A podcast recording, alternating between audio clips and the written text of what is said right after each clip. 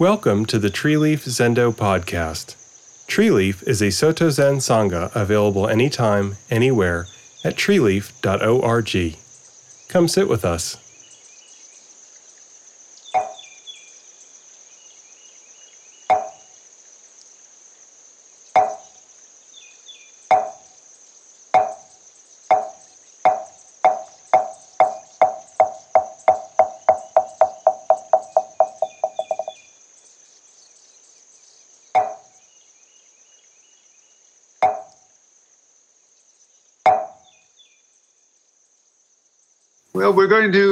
Continue today with the Vimalakirti Sutra.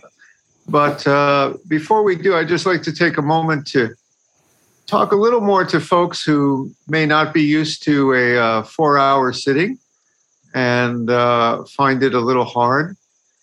Uh, actually, a four hour sitting is pretty standard as one block of sitting in a monastery uh, each day, you know, between the the sittings they do, and then they kin hin, and uh, maybe they're off to some other activity. Uh, uh, four hours is kind of like what they call before breakfast. and if you go to uh, many a zazenkai here in Japan, some of them are only a couple hours long, like we do, but uh, most I, I, went to for lay people are about four hours because you you get uh, the the two or three sittings, and then you get kin hin, and plus uh, then the the roshi babbles on. You know, that's what that's what the teachers do. That's we we got a captive audience, so we babble on for a while. And when you do it, it's very, actually very. What we're doing here is structured by me, very much like uh, most of the lay zazen kai I experienced at the Sojiji uh, Head Temple for about ten years. They were four hours long. The one difference, uh, they would clean the uh, they would clean the uh, the the toilets and the uh, other parts of the zendo at the end. And uh, and uh, so maybe we should add that. I should at the end of this i should have you all grab a rag and run for your bathroom and start scrubbing. But uh, maybe we'll, maybe next year we'll add that. But uh, the one thing i want to say is a zen sitting should be a nice balance of what you'd say. Not punishing but a little disturbing not so easy you know, we were about the middle way. And let me explain the reason for that. Our, our sittings are supposed to be a little, how to say, tedious, boring. The, the mind wants to stay active. I just ran in the house, you know, I couldn't resist to keep my, I confess, I couldn't resist to keep my hands off the computer for a second because there was something I had to check for work, my translation work. And, uh, and then, okay, well, let me just look over what's going on at Treeleaf. And there I am, right? I'm supposed to be in the retreat with you guys, and I'm in there, you know, with the mouse. I, I confess. Uh, it's my confession. But the retreat is supposed to take us away from what we want to do. We want to be entertained. We want to do pleasant things. We want to have a little fun, especially these days. I can't keep the phone away from my son for 10 seconds. If I take the phone away, his thumbs are still doing this, like this, for hours. We want to get stimulated. We want our dopamine trip. And this is the opposite. So, what is the lesson here? There are things in life that are really unpleasant, painful, bad for the body. And I wish I could take that away from everybody, but sometimes, you know, I can't. And uh, life is really hard sometimes. But there are other things we can control that are right up here between the ears. I like to say pain is pain. And if your legs hurt during Zazen, to a certain degree, we learn to put up with it because we learned how much is the part that's just up here between the ears. That you can control. If you say, oh, my leg is just not feeling so good, you magnify it 10 times between the ears. That's the part we can control. You see. Now, if your legs really get bad, you move them. I had a leg cramp today. I put my leg out. You know, the, the it's very cold in here. My muscle locked up. I moved my leg. I didn't try to sit there, you know, grimacing uh, with the pain. But other things, we learn that disturbance is you being disturbed. We have situations in life, but they're not good or bad until your mind resists. So that part we can learn to control. the tip I give you is this. I learned many years ago. Uh, I encourage you not only do four hours, do a week's retreat as soon as you know the world opens up again. Two weeks if you can. Go someplace. Go to a, a retreat. And when you're in the retreat, you're going to find, boy, there are times, oh, I want to go home. It's miserable. Why am I doing this? And you find a little switch inside. And when you flip that switch, you can go from, oh, this is, uh, I hate this. Where am I here? To, hey, this is great. I feel this is the only place I want to be. Yeah. I discovered that on a retreat many, many years ago on about the third day. I wanted to go home. I was miserable. Let me, but let me see if there's like a little button I can push inside and just change my mind. What does it feel like to like love it here? Oh, hey man. Okay, this is cool. I like it. Let me flip that again. Oh, I'm miserable. Yeah, yeah, this is terrible. I'm bored. Wait. Oh, good. Yeah. And I discovered there's actually like a little button inside. I could recreate the feeling of what it is to be content and at peace. I just remembered what does it feel like to be content and at peace? And I said, let me feel that now. Push the button. Oh, yeah, content, at peace. I remember what that feeling is. Let me pretend, even if it's a kind of pretend for a second, let me pretend I know what that is. And I sat there and the retreat was great. And every time I start to fall back and oh man, uh, they're serving the same food again with the oryoki, and I got a chant for 20. Let me okay, man, it's beautiful. Yeah, it's good. It's good. Find that button. The resistance is not outside you. The re- what I'm trying to say is the resistance is not objective. There are some things that are like, you know, real pain or a real terrible situation. Sorry about that. But so much of it. Find the subjective part and find the uh, where's my uh, remote control? Find the little remote control with the dimmer switch on it, you know, and you can turn up and down a lot of these emotions about resistance and find the contentment. Okay? Especially when the teacher gives these long, boring talks and you say, Why am I here? Remember, right now you can be, you know, completely at home. Okay. Speaking of my long, boring talk, Today's subject is again Vimalakirti. Vimalakirti is uh, the sutra that has been so popular with lay people. We're going to see why. First off, uh, Vimalakirti was a lay man, very businessman, kind of wealthy, like a lot of the people who were the donors and supporters of Buddhism back in the day. And that's why they found uh, a lot to relate to with Vimalakirti because he, was also upper, upper middle way like they were. Uh, and also today we're going to see a section that kind of say, says women can do this too, you know, which was very appealing to the women who in traditional society didn't get tell, told that a lot, you know, that, hey, the, the women are doing it too. They didn't get to, tell, told that a lot in old China and India and places like that. So here's a sutra that kind of, uh, you know, says uh, you guys are uh, you you guys are right up there. You you can practice uh, like the the like the best of them, and for that reason, this sutra became popular for so many years. Now the sutra is a grab bag. I got to tell you, I I could spend weeks on just a small section because it tends to have so much in there.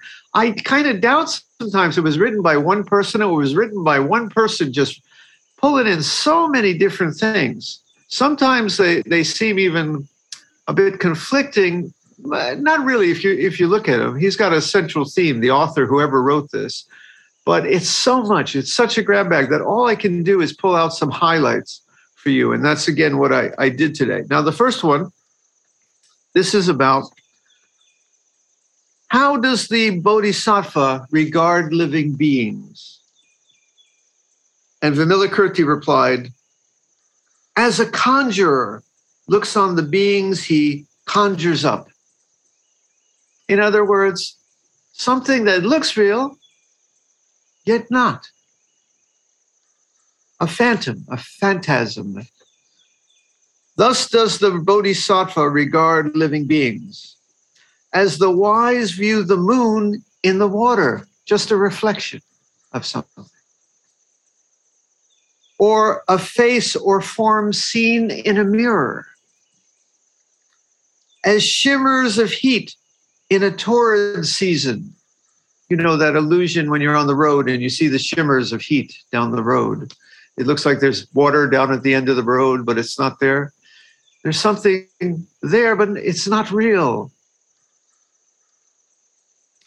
As the echo that follows a cry, as clouds in the sky, something very temporary too, something just passing, momentary conditions. As foam on the water, bubbles on the water, as a thing no firmer than the trunk of the plantain. I'm not sure what the trunk of the plantain works. I, have seen banana trees, but I take it the, the, the plantain, the banana plant really has no trunk, perhaps, something like that. No longer lasting than a flash of lightning as a fifth grade element. Now, that one, you know, they used to think before they had the periodic table that uh, the earth was made of uh, four elements. This was true in Europe and in, in Asia uh, uh, earth, wind, fire, and earth. Earth, wind, fire, and earth. By the way, what you, that band? Okay, you had earth, wind, and fire. What happened to earth? Did they have a fourth guy like you know the, the fifth Beatle? They let go. It's like we're going to be earth, wind, and fire. You know, you know the band I mean. It's in September, twenty first fire. You know the band Earth, Wind, Fire. What happened to Earth? Or no, Earth, Wind, Fire, water. I mean, what happened to water? They let water go. Where did water go? Okay, anyway, one of the great mysteries. But in this, it's saying like having the fifth grade element, he meant something that doesn't really exist because there's only four elements. They thought it's like having things on the periodic table that are not there. Thus does the Bodhisattva regard living beings. So, all of you, did you realize that you're just these ephemeral beings? you're you're kind of a phantasm. You're you're not really as real as you think you are. This is an important Buddhist lesson. He's not saying, by the way, it's just nothing. There's nothing there. It's just you go into some kind of empty. They used to use the word for this, the void, and, and people don't do that anymore because it was very deceptive. It sounded like there, there's nothing left. But when you give up your sense of, of being a, a separate being, it's kind of a this illusion, you find something else, a kind of moreness, a wholeness to it. So that's what he's pointing to. But yet, if he's saying that, hey, these sentient beings are all kind of an illusion, why, do, why are we bothering with this practice? Why is he bothering to, to preach? Why would you bother to preach to something that's not there? And you always find in anywhere in Zen, in Mahayana Buddhism, that you're always looking at these things two ways at once, right? You're not there, but yet you are. All these practices are an illusion, yet we should practice them. He's going to say, good, good and bad are also between the ears, yet be good. You see, this is what we do if you just stick with the rules or the good and bad or i'm separate from you that's a partial view and that's the causes trouble if you go the other way oh nothing exists nothing means anything it's all just the big chaos no that's not good either but when you put the two views together this is wisdom you see so all this mess inside the Vimalakirti Sutra, it's always hammering on the same point. The same point. Find these, you we say two views that are not two, like that. Okay. So Manjusri says, if the Bodhisattva looks on beings in this way, like a fantasy, how can he treat them with compassion? And Vimalakirti replied, when the Bodhisattva has finished regarding them in this way, he thinks to themselves, for the sake of living beings, I must preach the law to them. This is true compassion. The law here means the Dharma. So even though they're all fantasies, still they're not, and I must preach to them. What does a lot of that preaching consist of? Basically, what I just told you these two views that are one. Guys, you're not as real as you think you are, but that's a good thing not a bad thing. A lot of people say, if you tell me I'm not real, I had a, actually, I have to warn some people, they're very fragile in self identity. Oh, I'm afraid to lose myself. No, no, no. We find something when we lose this. We don't lose ourselves. we discover how to say something more. That's what he's preaching as the Dharma. It's not a loss so much as a loss of ignorance and a gain of something wonderful. So the Bodhisattva treats them with a compassion of tranquil extinction. I had to look at uh, Robert Thurman's translation of that because tranquil extinction. Notice it says extinction, but that's what I was talking about. You lose all this sense of separateness, but what you find is then a certain tranquility and peace of the wholeness. You see. So tranquil extinction is a hard word. I don't like that extinction. I think uh, Robert Thurman said something like uh, tr- tranquil liberation or, or uh, something like that, letting go, uh, liberating. I forget the word he used. For it results in no birth. But again, this no birth does not mean you were never born. It means something beyond birth and death. It doesn't mean that we're all not going to die someday in these forms. It means that there's something more than death. More. You're not losing. You're not losing here. It's a win win situation. So it results in no birth. No birth means something beyond birth. He treats them with a compassion unburning. That means uh, the senses are always burning, our heart is always burning, like Billy Joel sang. This is my second 1980s reference today. You know, it's always, always burning. You know that song? You know, the world is burning. I forget. Bjorn, post it later, right? Please. Earth, Wind, if you can. And the Earth, Wind, and Fire, too. Uh, so, uh, it's an unburning. It doesn't mean, you know, people think Buddhism is the complete cooling of the of our emotions where everything is just becomes like a, a dead campfire. No. It becomes the light, but the, the, the raging fire vanishes, you see. He treats them with a compassion that is impartial, equanimous, is how Robert Thurman said.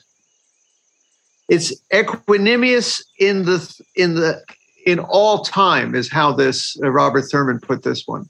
It's equanimous about things that happened in the past. It's equanimous about conditions in the present. It's equanimous about whatever will happen in the future. You accept the past, accept the present, you flow with the future. You see, our compassion, people think that compassion means in Buddhism, throw your arm around somebody and let them cry on your shoulder. Yes, we're that compassionate too. But compassion in Buddhism, Mahayana Buddhism, means to teach this liberation of emptiness, which is everything, wholeness. I'm compassionate to you, not because I, I don't feel sorry you, you lost a loved one, you're. Uh, uh, something tragic happened in your life. I'm, I feel my heart breaks. But at the same time, the gift that I can give you is to see something beyond that. That's Buddhist compassion. That's what he's doing here. So we're teaching equanimity about the past, equanimity about the present, equanimity about the future. He treats them with a compassion free of contention, free of, uh, you know, we, we live in a world. I, you know, right now I'm in a thing with Dosho Port. He he says you got to go have a big uh, satori, and I say no, you don't understand shikantaza. We contend. We have opinions. We have views. At the same time, please know what is beyond all views, because if you do Dosho Port's way, which is a great way, by the way, I don't want anyone to understand that. It's a great way for those people. But if you do the shikantaza way too, it actually gets to the same non-place. You know, you take the high road and I'll take the low road. Put that up too, Bjorn. Right? So it gets to the same non place where there's no contention, no opinions. We, we dispute, we have opinions on the way to get to the place of no opinions. We Zen folks are crazy. Okay? So you, you have the compassion free of contention, for nothing arises to oppose it treat eh, the bodhisattva treats them with a compassion undualistic there it is for internal and external subjective and objective have no place in it me you mine, my feelings, the world, that drops away. And what is left? Something good. We don't think it's it's neutral or meaningless. We think it's something good, peaceful, because there's no contention, there's no dispute, no conflict there anymore. Okay. Okay, dropping down to another section of uh, this chapter. And this shows where the dividing mind comes from and all our so- so- sorrows. And the bodhisattva, it's uh, uh, very much related to the uh, the tenfold path, the, the tenfold of uh, uh, uh, co-arising factors that lead to us to divide the world into pieces. And he's kind of saying where all all the trouble of the mind comes from. Let's go through this. If he hopes to rely on the power of the Tathagata's blessings, the Bodhisattva, he should devote himself to saving and liberating all living beings. And Manjusri said, if he hopes to save living beings, what must he free them from? And Vimalakirti said, if he hopes to save living beings, he must free them from earthly desires. I want, I want, I want. Okay. Manjusri said, eh, these guys always repeat themselves. Instead of saying, what does that mean? He's got to repeat the whole sentence. So I got to. Manjusri said, if he hopes to free them from earthly desires, how should he proceed? Vimalakirti says he should proceed by the method of correct mindfulness, which I would translate here as something like correctly understanding how the mind works, correctly being aware of what your of the tricks your mind does. And Manjusri says, what's that? I, I summarized. And Vimalakirti says, one proceeds on the premise of no birth, no extinction. Again, leaping beyond birth and death, leaping beyond coming and going, which is also leaping beyond this and that, me and you, right and wrong, because it's the mind that is making all these categories, divisions, frictions, tensions, me and you, me to conflict with you, me to disagree with you, me and Dosho Port, me and koan study or shikantaza, all these methods, dividing, dividing, dividing, friend and enemy. Uh, I'm sorry to say, even uh, all the countries, uh, e- even Ukraine and Russia, uh, all these are people doing this, dividing the world. The world has no Ukraine and Russia Ukraine and Russia are two places that you draw a border on a map, and there you got tension. Mine and yours, and I want yours because give it to me. There you go. I don't want to give it to you. We leap beyond all this to find something more. That doesn't mean, by the way, again, that doesn't mean that we realize this and all the tensions of the world vanish. It means we see them from another angle the problems still remain, but we see through them to, uh, how to say, a greater wisdom. So one proceeds on the premise of no birth and no extinction. And then Manjusri said, What has no birth and what has no extinction? And Vimalakirti says, The not good, which actually just means the bad. The bad has no birth, the good has no extinction which again means we live in a world of good and bad because our heart, we're human beings, we must judge good and bad. Uh, this week we had a cat in our neighborhood uh, got hit by a car. It was my neighbor, my my my friend's wife, actually widow because he passed away. So my friend's widow's cat broke my heart to see. It was a bad thing. And yet I stood up there. We did a little funeral for the cat all the neighbors came. I put on my robes and I chanted the, the Heart Sutra for the cat there. It was really nice. And the kids are there, they're crying. It's a, it was a bad, terrible moment. And I chant the Heart Sutra, which says, Look beyond this, look beyond this. Look, here, here's the whole Heart Sutra. Look beyond this, look beyond this, look beyond this, look beyond this, look beyond. I, why don't we just replace the Heart Sutra next time with just that section? Look beyond this. Look beyond. By the way, Sakashi, nice cover today. I noticed you started with the English. You went right into the Japanese. I, I barely noticed the beautiful transition there, Sakashi. Lovely. Beautiful. uh, started with our English Heart Sutra, and then he caught himself right in the middle of Avalokita's canon. Avalokita Kannon bodhisattva. Yes, it was beautiful. Okay. So that's what we do. We still live in a world of good and bad and like right and wrong, but we see through it and we learn to moderate our our desires as well. Okay, turn them in good way. Now let's get to the the uh, the last part of this where the goddess comes in. I got to get through this quick. I'm, I, I uh, at the time there was a heavenly being, a goddess in Vimalakirti's room, who, seeing these great men and hearing them expound the law, proceeded to make herself visible and taking heavenly flowers, scattered them over the uh, the bodhisattvas and the the practitioners of the the uh, early Buddhism, you know, the arhats. And the arhats are panicking. Oh, there's flowers on me because they're not supposed to decorate themselves. I'm going to just summarize the story instead of reading the whole thing. Okay.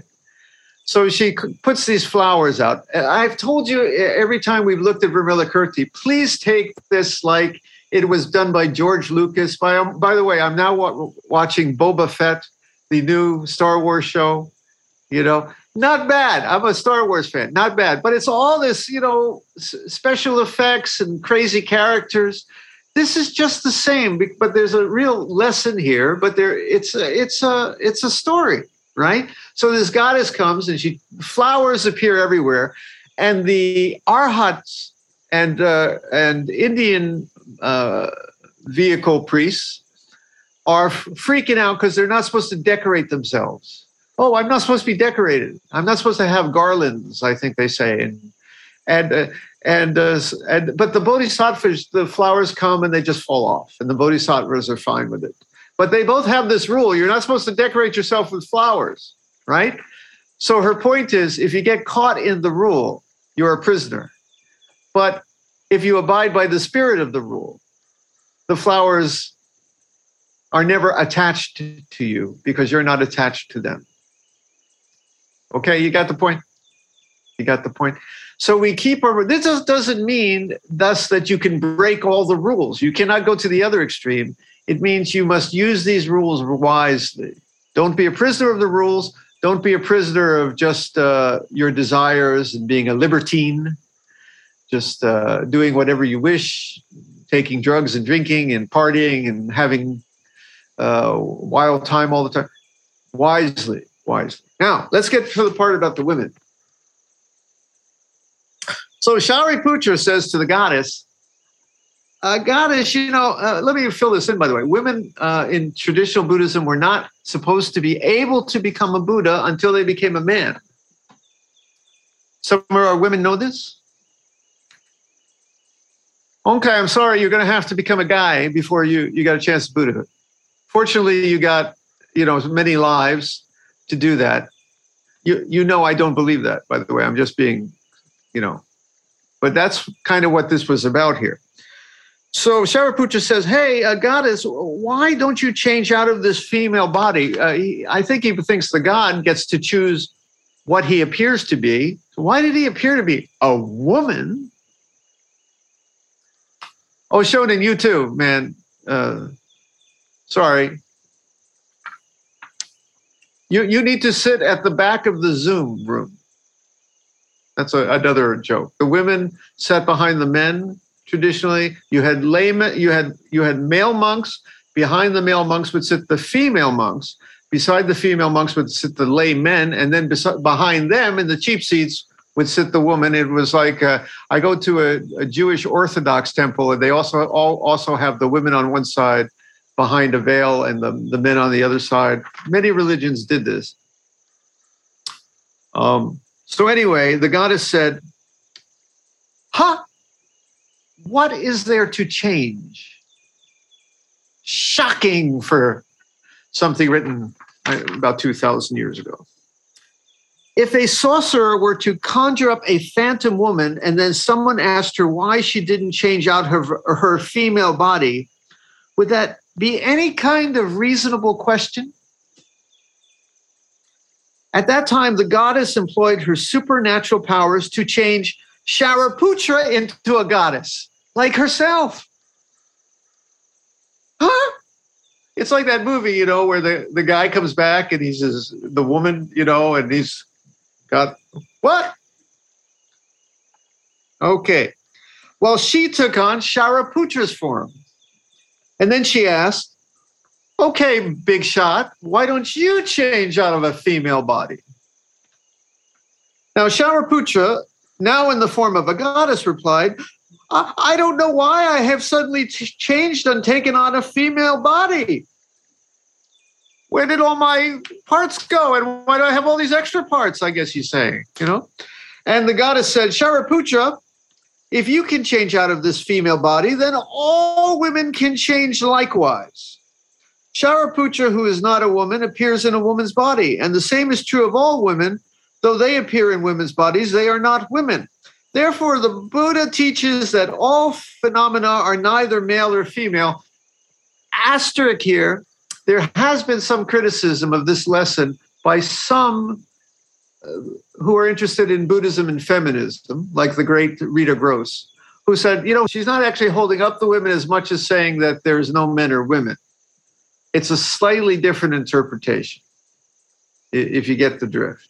She's not saying women are good, she's saying it's an illusion to be both. I still think it's a good lesson, but I leave it to each of you. Then the goddess withdrew her supernatural powers, and Shariputra returned to his original form. The goddess said to Shariputra, Where now is the form and shape of your female body? Shariputra said, the form and shape of my female body does not exist, yet does not not exist. That's the kind of thing that we Buddhists say. The goddess said, All things are just like that. They do not exist, yet they do not not exist. And I guess they also do not not not not not exist. And they do not not not not not not exist. You got it? And that they do not exist, yet do not not exist, is exactly what the Buddha teaches. The women of old India and China who read that go, you got it, girl. Okay, go, goddess. Go, goddess. Right? You show that guy.